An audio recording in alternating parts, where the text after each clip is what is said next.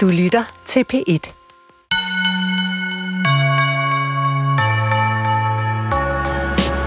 Hej. Hallo. Skal du ned om bag eller noget? Nej, det er så fint. Okay. Jeg er taget på roadtrip væk fra København. Ja, jeg er simpelthen gået så vidt som at forlade hovedstaden. Og når det nu skal være, så skal det være med forfatter Benny Bødker. En del vil kende ham fra børne- og ungdomslitteraturen, men lige nu er han aktuel med en koldkrigskrimi, der hedder Et hus med tusind øjne. Og vi skal faktisk til et hus med tusind øjne, eller i hvert fald til et fort med tusind øjne, nemlig Stevnsfortet. Det blev indviet i 1953 og fungerede under den kolde krig som forsvarsværn mod Øst, og som en slags overvågningscentral, der kunne kontrollere, hvem der sejlede ind i Øresund. I Benny Bødkers roman opsøger hovedpersonen Rune flere koldkrigsbygninger i Danmark, da han bliver viklet ind i et spil om spioner og overvågning. Et spil, der udspringer af den kolde krigs konflikter mellem Øst og Vest. Men hvem er Rune egentlig? Og hvad er det for et mystisk landkort, han modtager med posten fra den forsvundne, hissige holocaustbenægter Villy Gjelsted? Lad os tage Rune først. Jamen altså, han kommer i hvert fald fra udkantsdanmark. Nu er vi jo på vej langt væk fra storbyen snart. Og Rune er vokset op på Lolland Falster og er sådan en, som er flyttet til København som voksen for at få et andet liv. Og da vi møder ham, så er han vel en mand, der måske har en eller anden form for midtlivskrise. Han er i hvert fald lidt stivnet i sit job og sit privatliv. Han har en fortid som ansat i PET, men som også er sådan et sted, hvor han måske ikke rigtig hørte til, fordi han har været i PET 20 år tidligere på et tidspunkt, hvor efterretningstjenesten lige er begyndt at opdage, at måske har man brug for andet end gamle politibetjente og gamle militærfolk. Måske skal man have akademikere og analytikere til at håndtere en ny tids trusler, men tjenesten er nok ikke rigtig parat til at tage imod de her mennesker alligevel. Så han har en meget kort karriere, som også inkluderer en meget stor fadæse, og så bliver han sparket ud. Og da vi møder ham, så i nutiden her, så arbejder han i sådan en privat sikkerheds- og vagtfirma. Men på et tidspunkt banker fortiden så på døren. Og den fortid har jo noget, som sagt, med den kolde krig at gøre, og med de her koldkrigsbygninger. Jeg ved ikke, om vi overhovedet fik nævnt, hvad din nye roman hedder. Den hedder Et hus med tusind øjne, og det gør den, fordi at hvis man piller smudsomslaget af bogen, så ser man faktisk en bygning med tusind øjne. Og den bygning med tusind øjne, det er sådan en folkelig betegnelse for Stasis hovedkvarter på Normannenstrasse i Berlin, altså den tidligere Østtyskland, DDR's statssikkerhedstjeneste og efterretningstjeneste. Og deres hovedkvarter, ja, det er dels sådan en meget, meget grim, brutalistisk bygning med utrolig mange vinduer, men det er jo selvfølgelig først og fremmest sådan et symbol for, at efterretningstjenester er dem, der kigger ud på os alle sammen og overvåger og registrerer os.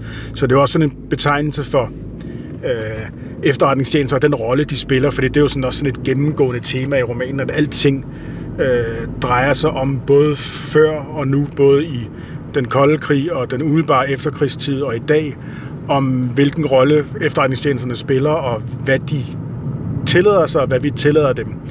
Hele den her herlige demokratiske udfordring, der nu engang er ved, at man har nogen, der har ret til at sætte sig ud over de regler, vi jo ellers mener bør gælde for vores opførsel i samfundet. Ja, og hvad man må gøre for at beskytte Danmark, altså hvor langt må man gå, og hvor langt må man gå, og hvad gør det med de mennesker, som arbejder med det, ikke? Fordi at vi har jo alle mulige kontrolinstanser i forbindelse med efterretningstjenester, men det er jo også alle mulige kontrolinstanser, som vi nødvendigvis, eller som de nødvendigvis hele tiden omgår. Og så har vi jo også det her dejlige dilemma med, at en god efterretningstjeneste, det er en, som du ikke opdager er god. Fordi at hvis den virker, så er det jo fordi, at du ikke opdager, at den har afværget trusler mod rigets sikkerhed. Men den efterlader jo også hele vejen igennem et spor af skandaler. Alle de gange, hvor man har gjort ting, hvor man tænker, selvfølgelig var det da ikke i orden at hyre diverse private politiske grupperinger til at foretage regelbrud i retning af overvågning af lovlige politiske partier osv., hvad der nu ellers er foregået. Så det er sådan en verden af bedrag og svig og spejle og skygger og ambivalens hele vejen igennem. Så Rune har altså været ansat i PET og arbejder nu i et privat sikkerhedsfirma, uddannet akademiker. Hvad er han for en type? Altså, hvad er det, der driver ham? Hvad er han for et menneske? Jamen altså, han er jo ikke nogen hemmelig agent eller en eller anden smart James Bond. Altså, han er en forsigtig humanistisk akademiker, som netop er blevet ansat i PET i sin tid, fordi man havde brug for analytikere, og ikke fordi han skulle være en fyr med en pistol og et par solbriller. Han ryger så ud efter et par år, og er jo netop i dag i den private sikkerhedsbranche, som jo også er en branche i vækst, og som jo først og fremmest bare er et skrivebordsarbejde, der går ud på at hjælpe folk med at finde ud af, hvor har de trusler i deres cybersikkerhed osv. Men han har jo også været drevet af en politisk motivation. Han har jo været sådan god, forsigtig, venstreorienteret, som alle andre gode akademikere i hans generation har været, og det har også haft en betydning for, hvordan han har ageret, dengang han var i PET, og hvor han måske kom til at gå for vidt i en opgave, han skulle arbejde med. Ja, fordi der sker jo noget i romanen, altså det er jo, der ligesom sætter handlingen i gang, og det er, at Rune får et brev med et kort eller et kort udsnit, og han indser hurtigt, at det er fra en person fra fortiden, der hedder Villy Gjelsted. Og så går en del af romanen med at finde ud af, jamen, hvad er det, Villy Gjelsted prøver at sige til ham, hvad er det, der er med det her kort, og hvordan hænger det sammen med den kolde krig. Villy Gjelsted, kan du ikke prøve at sætte nogle ord på ham, fordi han er jo en helt anden generation. Villy Gjelsted er sådan en ret interessant type, som er sådan en rigtig klassisk, jeg vil nærmest sige renæssancemand, der behersker et hav af sprog. Han er tidligere, eller han har en doktordisputats og indolog og ekspert i adskillige sprog og har oversat tidlige buddhistiske og hinduistiske kildetekster og er sådan en virkelig en gammeldags polyhystor. Han er også en permanent kontrær Rasmus modsat, som hver gang, at han fornemmer, at hans meninger og holdninger, og de er mange, de bliver for populære, så er der noget galt, og så vender han den modsatte vej. Han er først og fremmest en gammel nationalkonservativ, Gud, konge og fædreland og alt det her. Og på et tidspunkt finder han altså ud af, at Holocaust er en stor løgn. Han bliver simpelthen revisionist. En af dem her, som begynder at pille i historiske fakta og siger, at det kan ikke passe, at krematorieovnene afsnit, de havde en kapacitet til at myrde alle de her jøder. Det er en løgn. Så han skriver faktisk en kronik i en stor avis på et tidspunkt i 90'erne, hvor han afslører alt det her. Den bliver trykt i romanen er det Politikken. I virkeligheden var det en anden avis. Han er inspireret af en virkelig person. Hvor avisen selvfølgelig lynhurtigt bagefter må gå ud og undskylde, at hov forresten, det her det er jo absolut ikke gangbar videnskab. I romanen så sker der det, at han bliver selvfølgelig en stor helt for de nynazistiske kredse, fordi at her har vi altså en mand, som ikke er en eller anden stakkel, kronraget arbejdsløs i pilotjakke, men derimod en vaskeægte doktor, fil og præmieakademiker med et internationalt navn, som pludselig går ud og taler vores sag. Med det resultat efter nogle år, at Villy Gjelsted her selvfølgelig finder ud af, at nu er der blevet så populære de her kredse, at nu er der noget galt, og så vender han på en tallerken igen og afslører, at det er jo en løgn. Nu har jeg læst bøgerne grundigt. Det viser sig, at folk har ret. Verdens mest dokumenterede folkemord har fundet sted. Nu kan jeg skrive under på det. Og så bliver han selvfølgelig tilsvarende temmelig pænt upopulær i de nynazistiske kredse og begynder at modtage dødstrusler og nogle ret alvorlige dødstrusler. Og det er så også det, som Rune som ung akademiker bliver sat til at analysere. Er der grund til at formode, at de her mennesker rent faktisk kan lægge handling bag deres trusler? Er de bare nogle skrivebordsterrorister, eller har de rent faktisk tænkt sig at gøre noget ved det?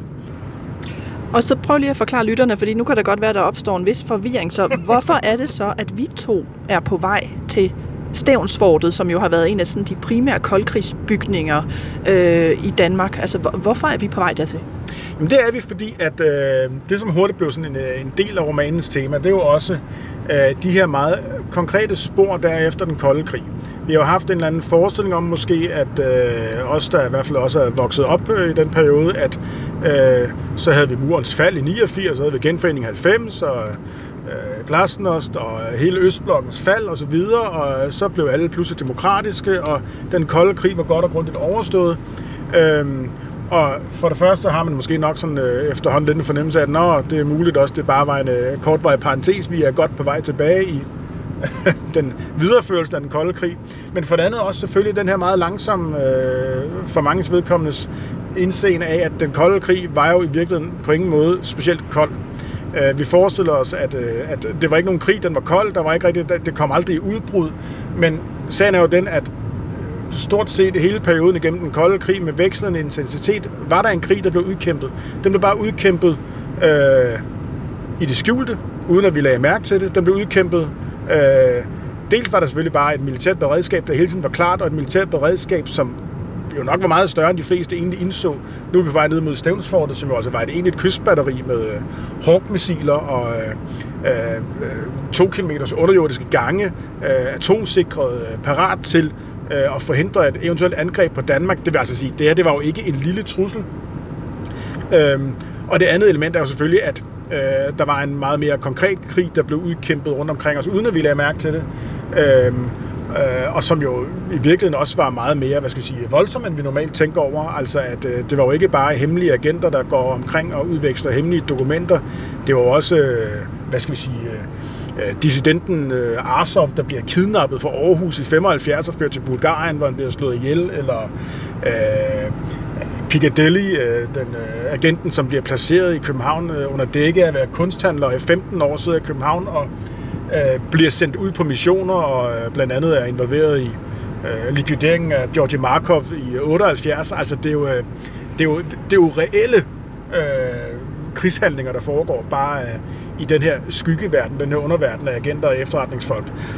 Så Stevnsfortet er sådan en af de der meget konkrete lokaliteter, som man kan tage ned og besøge, ligesom den nye store Regan Vest, altså den store regeringsbunker i Rold Skov, som også åbner nu her, hvor man sådan kan vandre i slagskyggen af den kolde krig. Et andet er Gedser Odde, hvor der ligger en marinestation, som optræder i romanen her, altså i Et hus med tusind øjne, og som spiller en afgørende rolle i den historie, men som er sådan, men som ikke er åben for offentligheden. Det er sådan en ja. Og vi har altså fået lov til at blive lukket ind sådan ret ekstraordinært på Stevnsfortet i dag, fordi der er faktisk lukket for publikum indtil en gang i februar, der er kun sådan skoler og sådan, men vi har fået lov at komme ind. Og så tænker jeg, at når vi er der, så må vi tale videre om det her med, jamen, da Rune får brevet fra Villy Gjelsted med kortet i, og han kan ikke få fat på Villy Gjelsted, og det viser sig, at Villy Gjelsted har prøvet netop at fange en spion, der har villet Danmark noget ondt under den kolde krig. Altså, hvad er det med den kolde krig, der er så fascinerende? Hvordan har fjendebillederne været? Hvordan har samfundet været? Og hvordan ser det ud både i romanen, men også i dag? Da vi ankommer til Stevnsfortet, bliver vi lukket ind af museumsinspektør og historiker Anders Knudsen. Hej. Det er ham, der skal få os ned i de underjordiske gange under de mange jordhøje på den kæmpe store grund. Stevnsfortet hedder officielt Koldkrigsmuseum Stevnsfort og er en del af Østjyllands Museum. Stedets gamle funktioner ophørte i år 2000, og siden 2008 har Stevnsfortet fungeret som et museum, hvor man altså kan lære om de godt 45 år, den kolde krig varede. Fra slutningen af 2. verdenskrig til murens fald i 1989 og opløsningen af Sovjetunionen i 1991. En tid, hvor verden var opdelt skarpt mellem øst og vest, mellem Warszawapagten og NATO. En tid, hvor alle holdt øje med alle. Må jeg ikke lige prøve at spørge dig, mens vi går her, hvad er de der runde nogen? Det hedder shelters. Det er vejrbeskyttelse til de missiler, der ville have stået indenunder, eller sådan, de står der faktisk nu. Så det er vejrbeskyttelse til Hawk-missiler. Og det deroppe, der kører rundt? Det er en kystradar, som mere eller mindre står det samme sted, som den stod, da fortet det var aktivt. Okay. I dag der kan man sende signalet per automatik over til Jylland, hvor man så kan sidde og holde øje med, hvad der sejler rundt i den sydlige del af Øresund. Og de står sådan fint spredt ud langs alle de danske indre farvand, som man kan holde øje med de andre, der sejler derude. Og hvor er det, du lukker Benny og jeg hen? Hvor er det, vi får lov at komme hen? Jeg lukker jer inde i det gamle O-rum, 18 meter ned i Stevns Klint. Og hvad er O-rum? Jamen, det står for operationsrum. Og det havde ligesom to funktioner. Man kan sige en fredsfunktion og en krise- og krigsfunktion. Fredsfunktion var jo så heldigvis den, der blev brugt mest. Det var faktisk kun den, der ligesom var i drift. Og det, man foretog dernede, det var, at man sad 24 timer i døgnet, og sådan med ret stor præcision holdt øje med alle de skibe, der passerede igennem her den sydlige del af Øresund. Og registrerede det meget nøje, ikke? Og hvad var det, man egentlig kiggede efter? Jamen, man kiggede efter, om alting så ud, som det gjorde i går, og i forgårs, og dagen før det, ikke? En af de opgaver, man havde, var jo at vedligeholde normalbilledet, eller trusselsbilledet, om man vil, ikke? Så det skulle gerne ligne hinanden fra dag til dag, for så var der ikke nogen umiddelbare fare på færre. Lige så snart noget begynder at ændre sig, så bliver man bekymret, eller så bliver man ekstra opmærksom. Altså hvis der var kommet en masse både fra Sovjet for eksempel? Ja, det er sådan i den mere dramatiske ende, ikke? Der er vi ude i den dramatiske ende, men ellers så ville man holde øje med de der færger der. Holder de samme ruter? Sejler de samme fart, ikke? Er der kommet nye patruljefartøjer til? Går der nye byggerier ud igennem Storebælt og sådan en slags ting?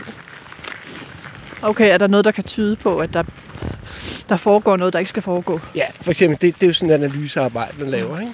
Hvor man simpelthen holder metodisk øje med, ligner det sig selv. Og det er der, Benny Bødker og jeg skal ned? Ja, det er det, lige præcis. Altså, den her kanon, den er altså fascinerende, ikke? Det er den fra det tyske krigsskib, ikke? Jo, det er fra... Vi har et billede herovre til højre. Gneisenau hed det. En tysk krigssejler, som blev ødelagt i 43, så vidt jeg husker.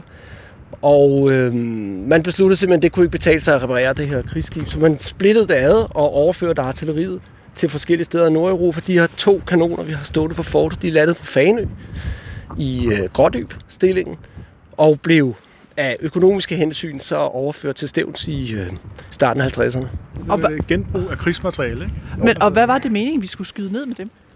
Det var meningen, at man skulle beskytte nogle søminefelter, som skulle lægges ud på den her side af Sjælland som en prop i udsejling fra Østersøen. Det var sådan set... Der er Østersøen, ja. Der ville man så lægge nogle minefelter her nord og syd for Stevns, så man kunne holde den sovjetiske flåde fanget ind på den anden side så længe som muligt. Aha. Det var sådan set vores fornemmeste bidrag i den tidlige del af den kolde krig til NATO's forsvar mod Øst, ikke? Det var at udlægge de her minefelter og holde dem sikret i så lang tid som overhovedet muligt. Og det var jo en dejlig billig måde at yde et bidrag til NATO-samarbejdet på. Nem og billig. Der skulle de ikke opgive en bededag? Nej. Hvis man må sige det. Det var udskrevet en... jeg ved ikke helt, om den hedder en værneskat, men man lavede en lille skatteforhøjelse, som lavede et arbejdsbudget på 300 millioner. Og det er de 300 millioner, som Stevnsfortet er opført ud fra den pulje. Det kostede 12,5 millioner byg, som svarer til lige omkring 100 millioner i dag. Med andre ord, meget lidt. Ja, det kan du ikke bygge noget offentligt for i dag. Nej, vel? Det blev bygget hurtigt, det blev bygget billigt. Men nu hedder Benny Bødkers roman jo Huset med tusind øjne, ja. Og det er jo så sådan en henvisning til Stasis hovedkontor, men man kunne jo så også kalde Stevnsfortet for en slags, ja, fortet med de tusind øjne.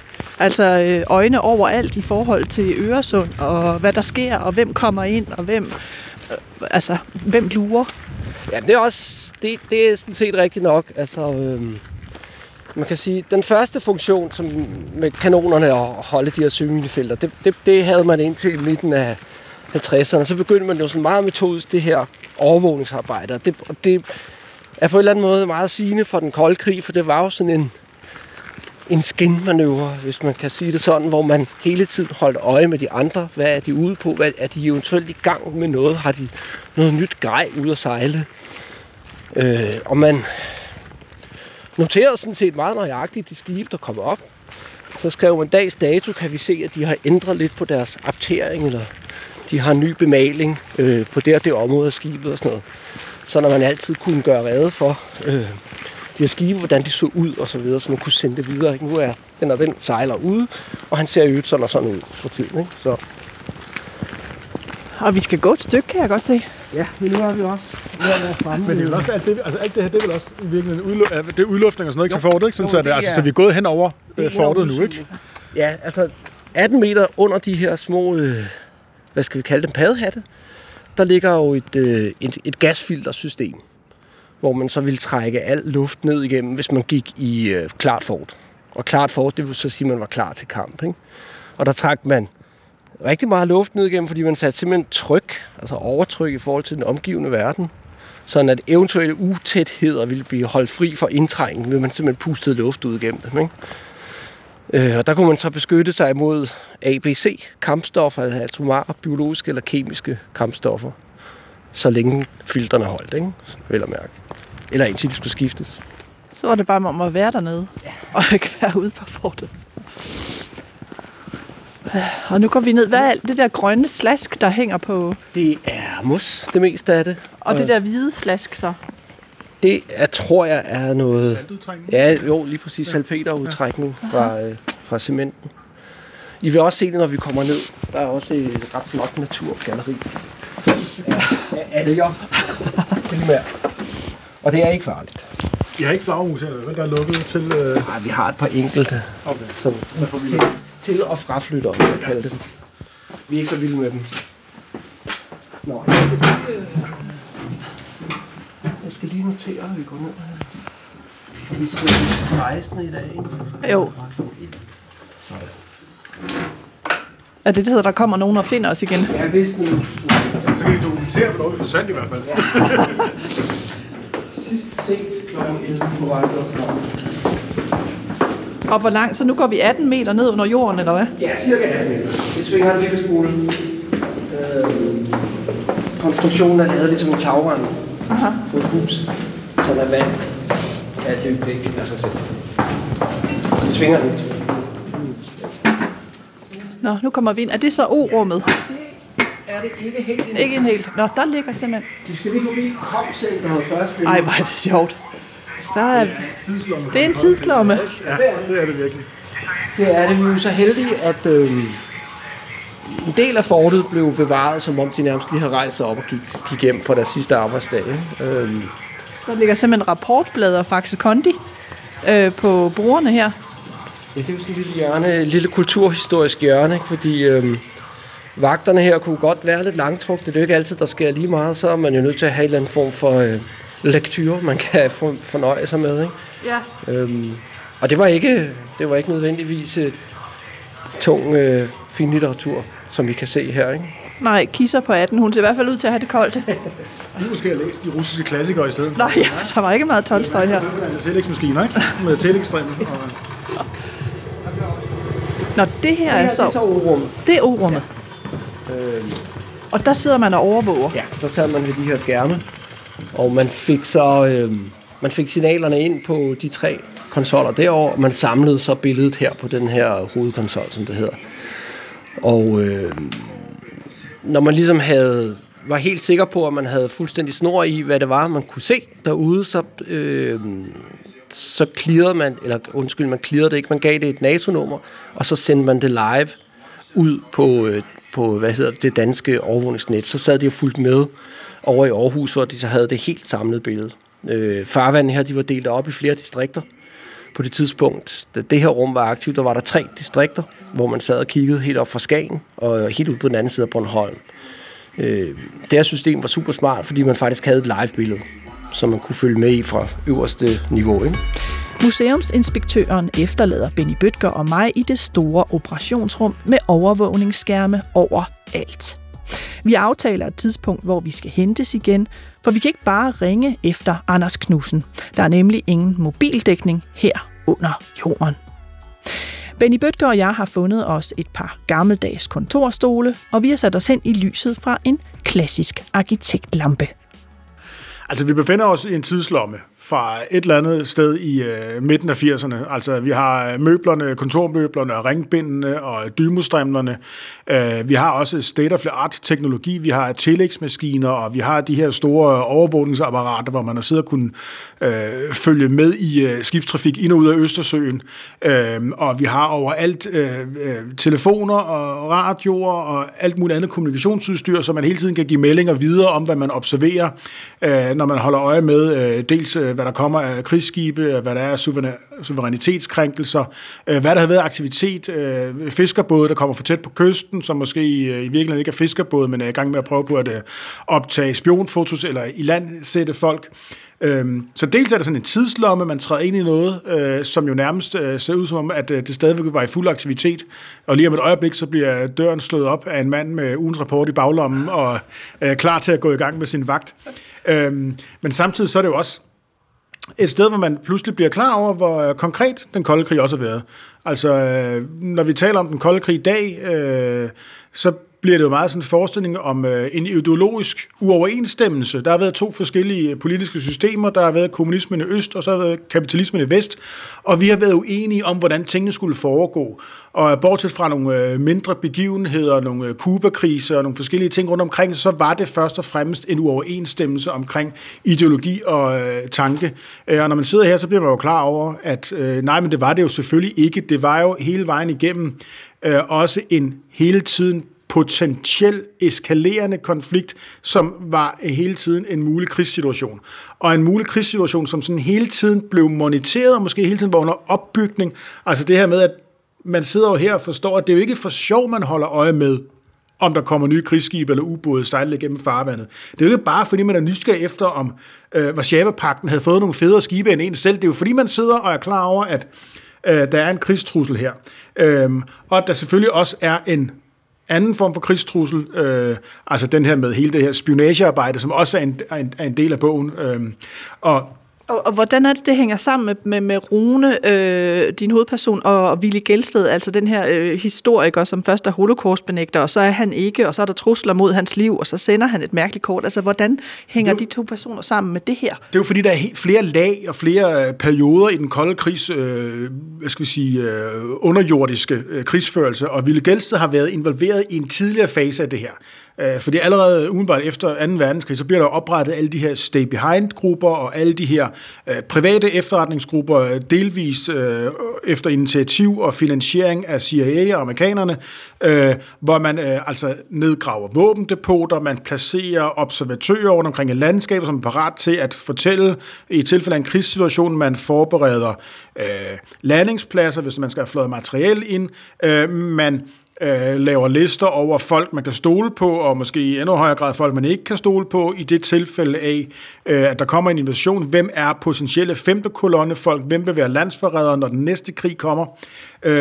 Og Villy Gjelsted har været involveret i udkanten af det arbejde, og op i 70'erne været med til at jagte en formodet østblokspion. Og det bliver sådan hans livs besættelse, at han jagter den her østblokspion, som altså er forestilling om, at der befinder sig en Stasi-agent meget højt placeret i det danske samfund. Og det har jo ikke været, altså, og det har du ikke taget ud af fri fantasi, altså den her jagt på højtstående spioner, som kunne opfatte statshemmeligheder og give dem til østblokken, den har været reel. Nej, man kan sige, langt det meste er jo digt ud fra puslespilsbrikker, som allerede findes i virkeligheden. Så det meste er noget, som jeg har taget fra hvordan det foregik i virkeligheden. Så vi har jo selvfølgelig rapporter om skitser over Christiansborg, hvilke rum man har overvejet at placere aflytningsudstyr i, hvilke folk man mener kunne være potentielle kilder, som kunne værves. Vi har jo alle de her historier om, at de mere eller mindre højtstående spioner, folk, der har været anbragt steder, hvor de kunne få adgang til information, nogle gange også meget lavtstående, altså der har været for eksempel den østtyske agent, som på et tidspunkt i 70'erne kommer til Danmark og lykkes at blive kæreste med en pige, som arbejder i Udenrigsministeriet, og simpelthen får hende til at skaffe alt, hvad hun kan af papirer, som han mikrofilmer, Og så på den her gode low-tech måde, som tingene foregår på i 70'erne, så har han en aftale med sovevognskonduktøren på toget til Berlin, så han kan lige nå, når hans kæreste afleverer materialerne, affotografere dem, kører ind på hovedbanegården, afleverer filmen til konduktøren, som placerer den i et hemmeligt rum i toget til Berlin, og i Berlin er der så en ny kurér, der overtager mikrofilmen og tager den videre til Stasehovedkvarteret. Og alt det her kan for hans vedkommende nås på en halv time, og så kan pigen få papirerne med tilbage til arbejdet i frokostpausen, så er der ikke nogen, der opdager noget, før at han så bliver fældet. Og det har der jo været masser af. Det ved vi jo, at Østblokken har arbejdet intens på at få spioner ind alle steder, og det samme har vi jo selvfølgelig også selv gjort. Så det er jo også noget af det, som fylder meget af romanen, det er at prøve at skildre hele den her skyggeverden, den her verden, som har eksisteret ved siden af den verden, vi kendte. Altså alt det her med, at under den her bropille i Øregårdsparken i Hellerup, der har den polske efterretningstjeneste brugt som et sted, hvor de kunne aflevere hemmelige beskeder.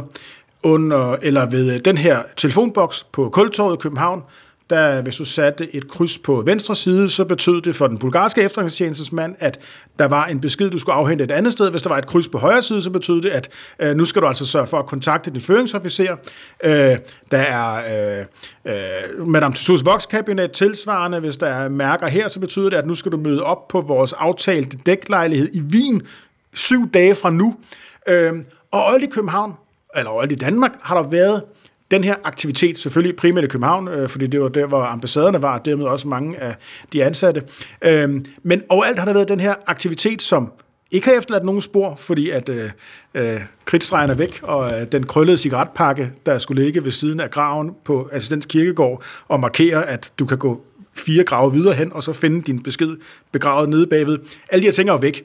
Men de ting, der ikke er væk, det er jo så de store, konkrete ting, som netop Stevnsfortet her, eller marinestationen på Gedser Odde, hvor romanen jo så også meget drejer sig omkring, og hvor der nede under jorden også ligger nu en også sådan et stort underjordisk operationsrum som det her, men bare ikke tilgængeligt for offentligheden, fordi at det er en betydelig ringere stand. Om kort tid, så har havet dernede et sig ind på bunkeren, og så bliver den også et, ligesom resterne af den tyske kystbatteri, som ligger nede i strandkanten dernede. Men der har man faktisk et operationsrum man til det her, bortset fra, at man har fjernet, da man nedlægger det hele lige efter den kolde krig, så har man fjernet de ting, man kunne bruge. Tillægsmaskinerne har man jo nok i virkeligheden fjernet, og så med det samme kasseret og lagt ud på et lager for udtjent materiale. Men så der stikker der bare simpelthen, de elektriske ledninger stikker ud af væggen, for man lige har klippet med og få fjernet maskineriet. Der hænger stadigvæk nogle sådan oplysningsplakater og advarselsplakater rundt omkring på væggene, og så står der ellers vand over det hele, ikke? Fordi at det er et forladt sted. Men vil du ikke prøve, Benny Bødker, at læse en passage fra romanen, hvor Rune jo faktisk i sin jagt på, hvad der sker med Villy Gjelsted, hvor han blev af, og hvad vil han med det kort, der kører han jo rundt i Danmark og kommer blandt andet forbi disse koldkrigsbygninger og forbi Stevnsfortet. Hvis du kan læse, i hvert fald derover til. Situationen er nu, at han sidder med en kollega på en sådan kafeteria, og de er på vej rundt for at undersøge nogle ting, og så er det, at de kommer til at tale om kold krig. Ja, vi har lige passeret Stevnsfortet og er på vej ned mod marinestationen på Gedser Odde. Alt sammen vidnesbyrd fra de år, hvor den kolde krigs Europa blev delt op af mellemdistanceraketter og truslen om total gensidig ødelæggelse. SS-20 på den ene side, Pershing på den anden. En tid, hvor to ideologiske dinosaurer havde invasionsplanerne klar til den umiddelbart forestående 3. verdenskrig. Og ikke mindst en tid, hvor et detaljeret kort i fjendens hænder var alt andet end uskyldigt. Det her sted er jo en tidslomme, sagde Peter. Det ligner en portal tilbage til vores barndom. Rune nikkede. Det er det også, sagde han. Farøbroerne er fra midten af 80'erne, så kafeteriet er vel fra samme tid. Vi kører lige ind i den kolde krig. Rune dyppede en pomfrit i remoulade. Det var et sært tilfredsstillende måltid, der mindede ham om de utallige papbakker med pomfritter og remoulade og groft salt, han i tidens løb havde indtaget i kafeterier og sportshaller. Dengang frityregryden udgjorde fastfoodens eneste vegetariske alternativ.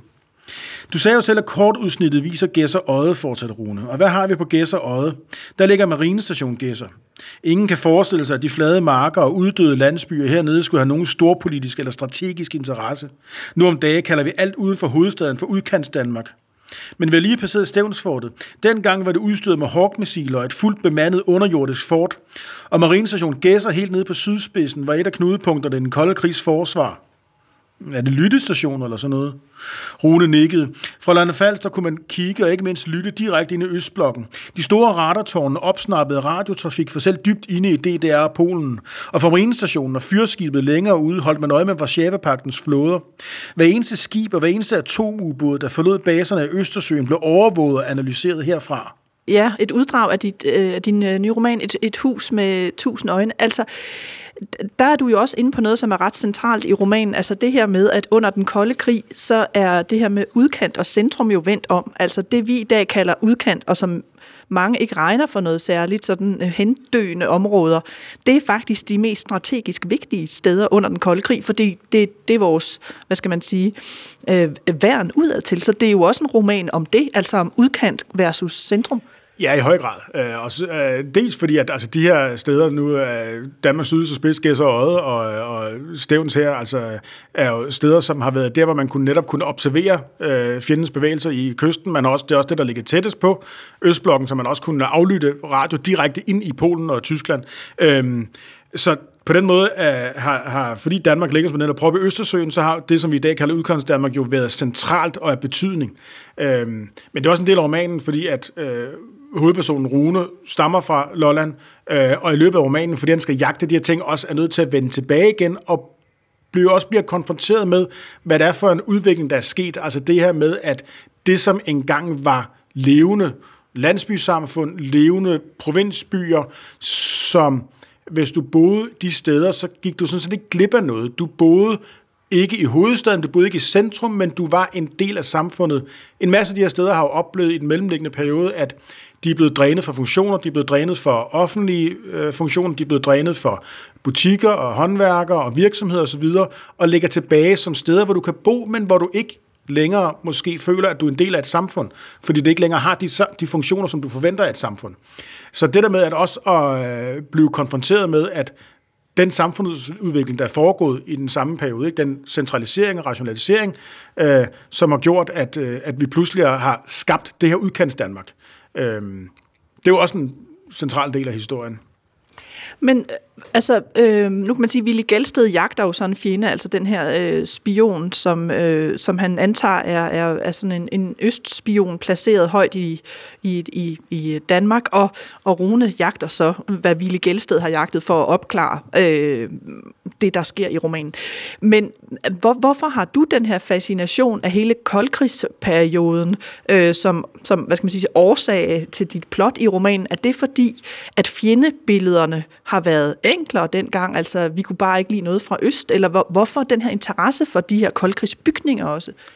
Jamen, altså, det er jo dem, der gør det helt konkret, men for det første synes jeg, at det føles meget lidt fortidigt, fordi for det første så befinder vi os i en tid nu, hvor vi pludselig igen ser, at der er jo faktisk en grund til at holde øje med, hvad det er for nogle troppebevægelser, hvad er det for nogle skibe, der sejler gennem vores farvande, hvorfor er der pludselig en russisk interesse for dette eller hint. Altså pludselig kan vi jo godt igen befinde os i den samme situation og forstå, hvordan den trussel blev opfattet.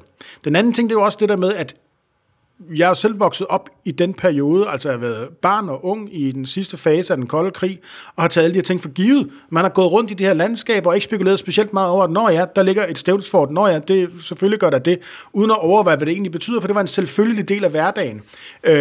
Og det var også noget, vi talte jo om det, men på en eller anden mærkelig, også en ureflekteret måde, fordi at i folkeskolen, så sad man med sine litteraturantologier og med digte om paddehatteskyggen, og det var bare...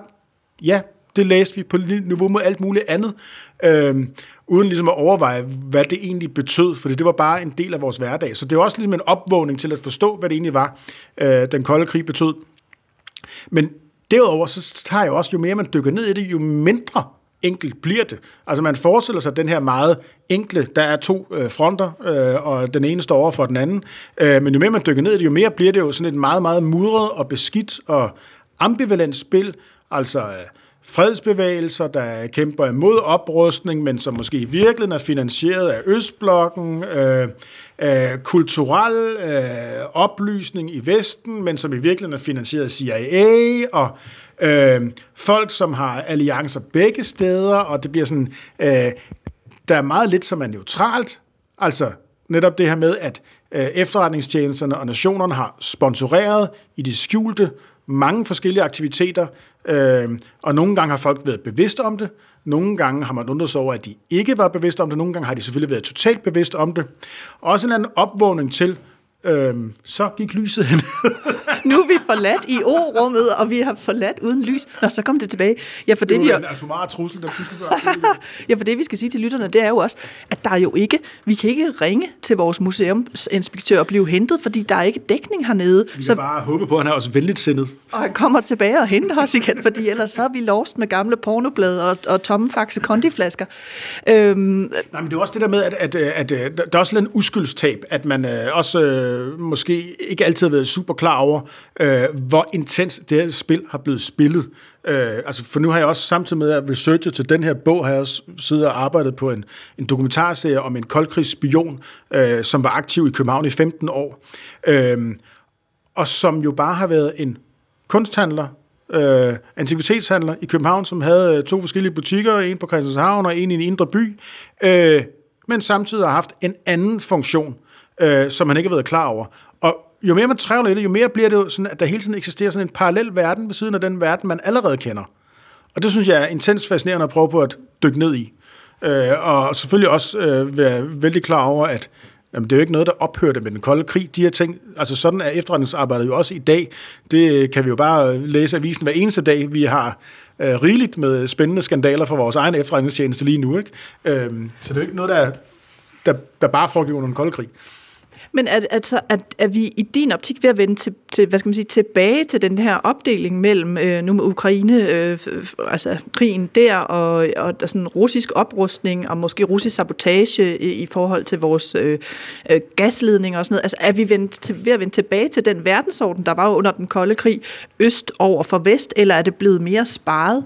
Altså, man får lidt fornemmelsen af, at den kolde krigs ophør var en eller anden form for parentes, og den ikke er ophørt, fordi at det er nogle af de samme billeder, vi ser lige nu, ikke? At vi pludselig igen, det bliver vigtigt for os at markere vores suverænitet, altså at der bliver vores luftrum bliver krænket, vores farvande bliver krænket, Sverige er lige i gang med at nu igen at skulle have værnepligt osv., ikke? Civilpligt. Og det er jo alle de ting, som vi forbinder med en periode, hvor krig ikke hvor krig var en mulighed, og at vi har haft de sidste 20 år, hvor vi har haft en forestilling om, at det går bare fremad, fordi det her det er ikke længere en tænkelig mulighed. Og pludselig så er det jo netop med Ukraine og Putin rykket meget tættere på, og de fleste er vågnet op til en forståelse af, at jamen, det er jo faktisk en mulighed. Det gik ikke bare fremad. Måske gik det også bare tilbage til det gamle system. Men det leder måske også til en tilbagevenden af en vis litterær genre, fordi nu er det her jo et litteraturprogram, altså en genre, der var stor i altså både vel 60'erne, 70'erne og 80'erne. Det var jo spionromanen eller agentromanen.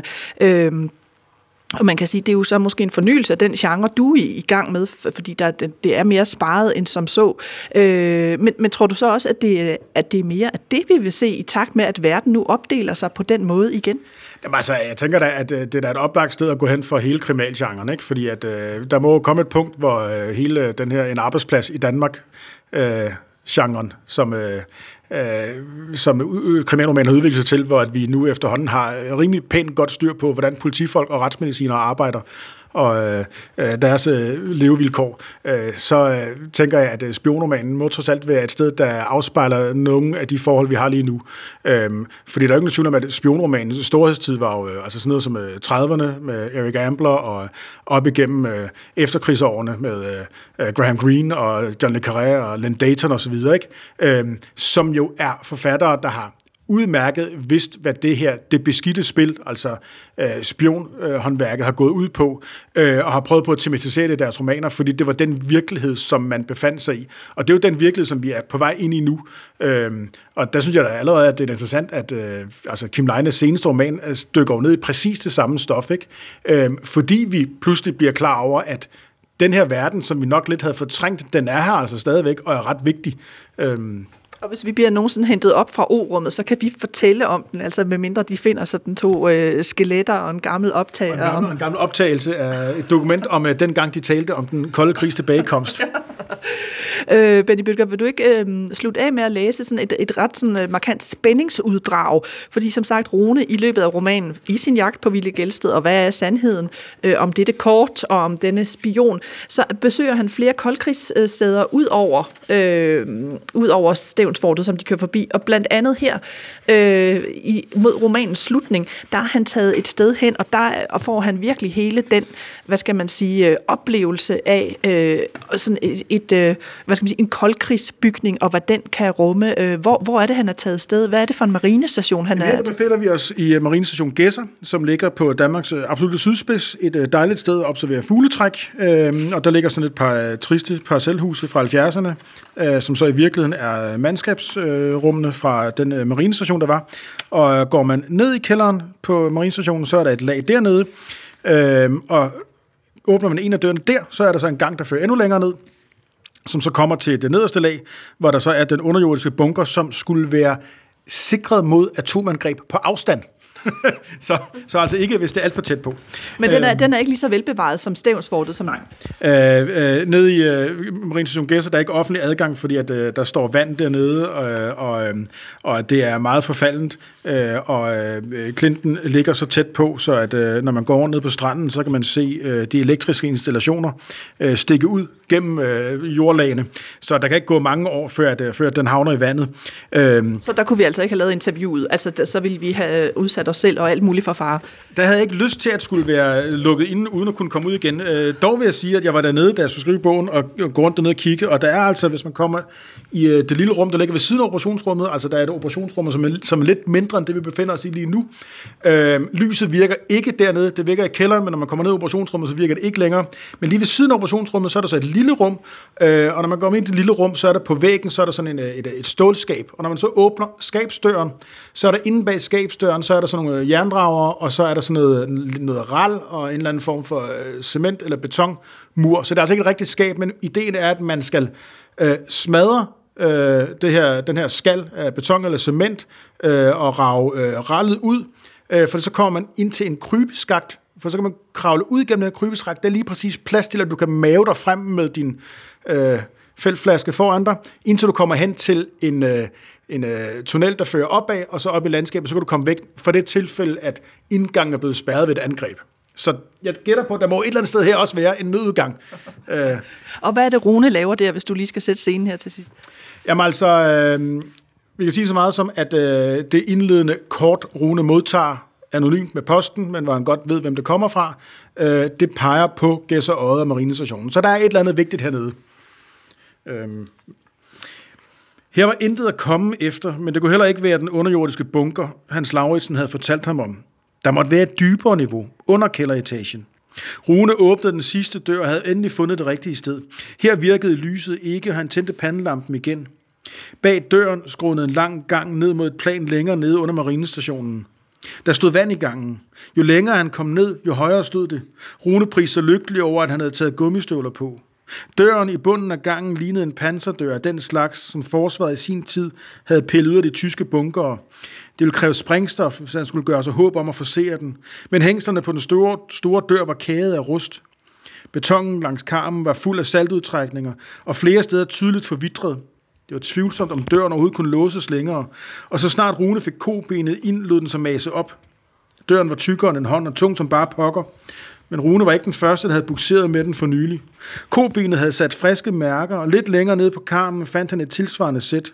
Måske afsat af det samme koben, der også havde smadret hans hånd. Et øjeblik efter var Rune indenfor i den atomsikrede bunker. Han lod pandelampen oplyse rummene foran sig. Panserdøren åbnede direkte ud i en gang, der drejede skarpt til højre. Formodentlig var det en gassluse eller en indgangstunnel, der i tilfælde af angreb skulle tage trykket af en eksplosion. Til begge sider kunne han se en række mindre rum møbleret med borde, stole og reoler.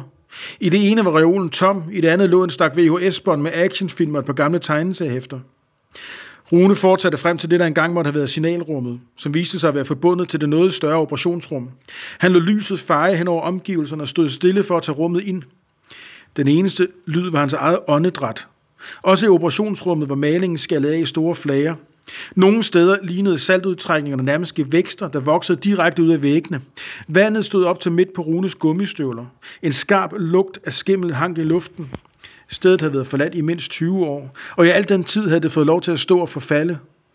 Alligevel føltes det som at træde ind i en tidslomme. Den underjordiske bunker var ikke en passage til en fjern fortid, men snarere et skridt tilbage til noget, der knap nok var overstået. Flere steder kunne Rune se løse ledninger hænge ned fra vægge og loft, som om de var klar til at blive koblet til igen. Han gik ind mellem de lange borde, hvor computerskærmene engang havde befundet sig. Her havde radargaster og radiooperatører fulgt med på de store skærme og overvåget alle fartøjer, der kom sejlende ind og ud af Østersøen. Skærmene var for længst fjernet, men to rustne telexmaskiner stod stadig for enden af bordet. Dyrebar teknologi, der allerede var forældet, da stedet blev nedlagt. På plotterbordet havde de store kort over Østersøen ligget. Nu lå der kun én båd, der var hårdt angrebet af mug. Rune samlede den op. Russian Merchant Ships, 5th edition. Engang havde det været livsnødvendig viden, når det galt om at afkode nye krigsskibe i forklædning, der kom direkte fra flådebasen i Kaliningrad. Han så på alle disse artefakter, der fra den ene dag til den anden var gået fra at være cosmic top secret til at være skrammel fra en anden tid. Operationsrummet var et dyk ned i en glemt epoke, men her var intet at komme efter for Rune. Der er intet at komme efter for hovedpersonen Rune på den forladte marinestation. Men er han nu også så alene, som han tror? Det må du læse romanen for at finde ud af, for der er masser at komme efter i Benny Bødkers Et hus med tusind øjne, der altså var centrum for dagens udgave af skønlitteratur på P1. For vi blev skamhentet op af O-rummet igen. Jeg vil ikke afsløre, om romanens hovedperson finder frem til Villy Gjelsted og får en forklaring på, hvad det tilsendte landkort betyder, ligesom jeg heller ikke vil afsløre, om Villy Gjelsted selv har fundet frem til den spion, der truer Danmarks sikkerhed. Jeg kan dog afsløre, at Rune må genoverveje, hvem der er ven og hvem der er fjende, som historien skrider frem, og Benny Bødker får oprullet en stor del af den danske koldkrigshistorie. Og så kan jeg også afsløre, at forfatteren lige nu skriver på endnu en spionroman, der foregår i 1930'ernes København. Benny Bødkers nye roman er udkommet på Gyldendal. Jeg skal også lige sige, at du i indslaget hørte museumsinspektør og historiker Anders Knudsen fortælle om Stevnsfortet. Hvis du går ind på museets hjemmeside, kan du lytte til deres egne podcasts med stemmer fra Den Kolde Krig. Jeg var som altid din vært og hedder Nana Mogensen. Du kan skrive til mig på litteratur@dr.dk, altså litteratur@dr.dk. Jeg vil slutte af først med et lille arkivklip og så med en sang. Først en bid fra datidens medier, en radiooptagelse med daværende statsminister Erik Eriksen, der holder sin nytårstale anno 1953, og meget godt indrammer, hvordan man fra officielt politisk hold så på den kolde krig og verdens opdeling i de år, Stevnsfort blev opført. Ved de senere årsskifter har man med lettelse kunne konstatere, at også det forløbende år blev et fredens år. Eller rettere, at en ny verdenskrig ikke brød ud. Således også i år. Nok raser den kolde krig med uformindsket styrke, og kampene fortsætter i Korea på 3. år. Men alligevel har store dele af verden kunne gå videre med genopbygningen efter den anden verdenskrigs ødelæggelser. I Vesteuropa har vi lov til at se det nye år i møde med en hel del større fortrøstning end tidligere. Vort forsvar styrkes dag for dag. Den tid er ved at være forbi, da Vesteuropa kan løbes over ende på et døgn eller to. Og fører de byrder, som den frie verden i disse år påtager sig til fredens bevarelse, så vil vist alle erkende, at pengene er givet godt ud. For de redsler, som ville blive følgende af en 3. verdenskrig, kan vist ingen af os rigtig forestille sig. Med hele vores indstilling må vi stadig fremhæve, at forsvarets opbygning i den frie verden aldrig kan blive et mål i sig selv, ikke kan blive en løsning på længere sigt. Derfor må vi aldrig lukke døren i for forhandlinger, der kan føre til den fred, vi alle længes efter. Selv den mindste mulighed må nøje efterprøves. Og dette vil bestandigt være et ledende motiv i dansk udenrigspolitik. Og så slutter vi af med et musiknummer, der igen indkapsler dagens koldkrigstema. Det er et nummer, der var et hit for min generation, nemlig Stings sang Russians fra 1985. Og her synger han om atomfrygten og om frygten for yderligere oprustning mellem øst og vest, og håbet om, at man i øst elsker sine børn lige så højt som i vesten, og derfor ikke vil smide den atombombe. Vi høres ved.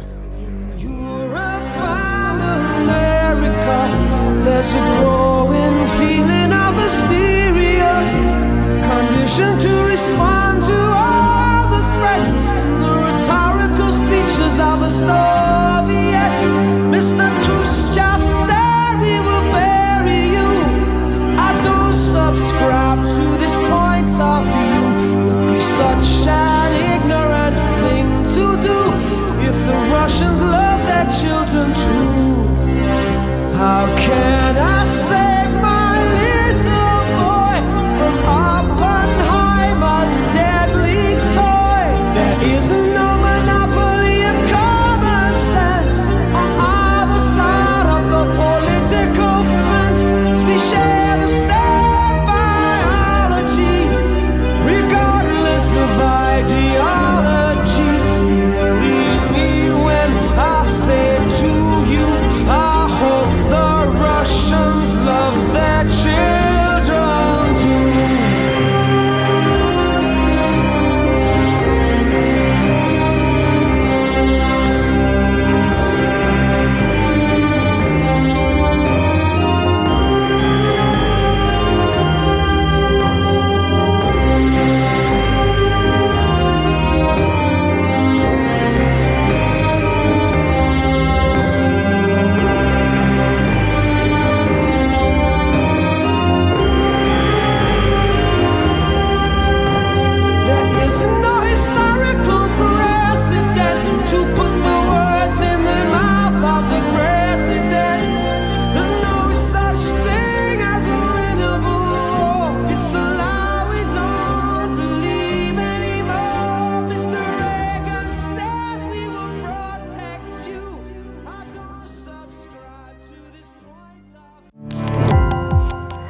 på opdagelse i alle DR's podcast og radioprogrammer. I appen DR Lyd.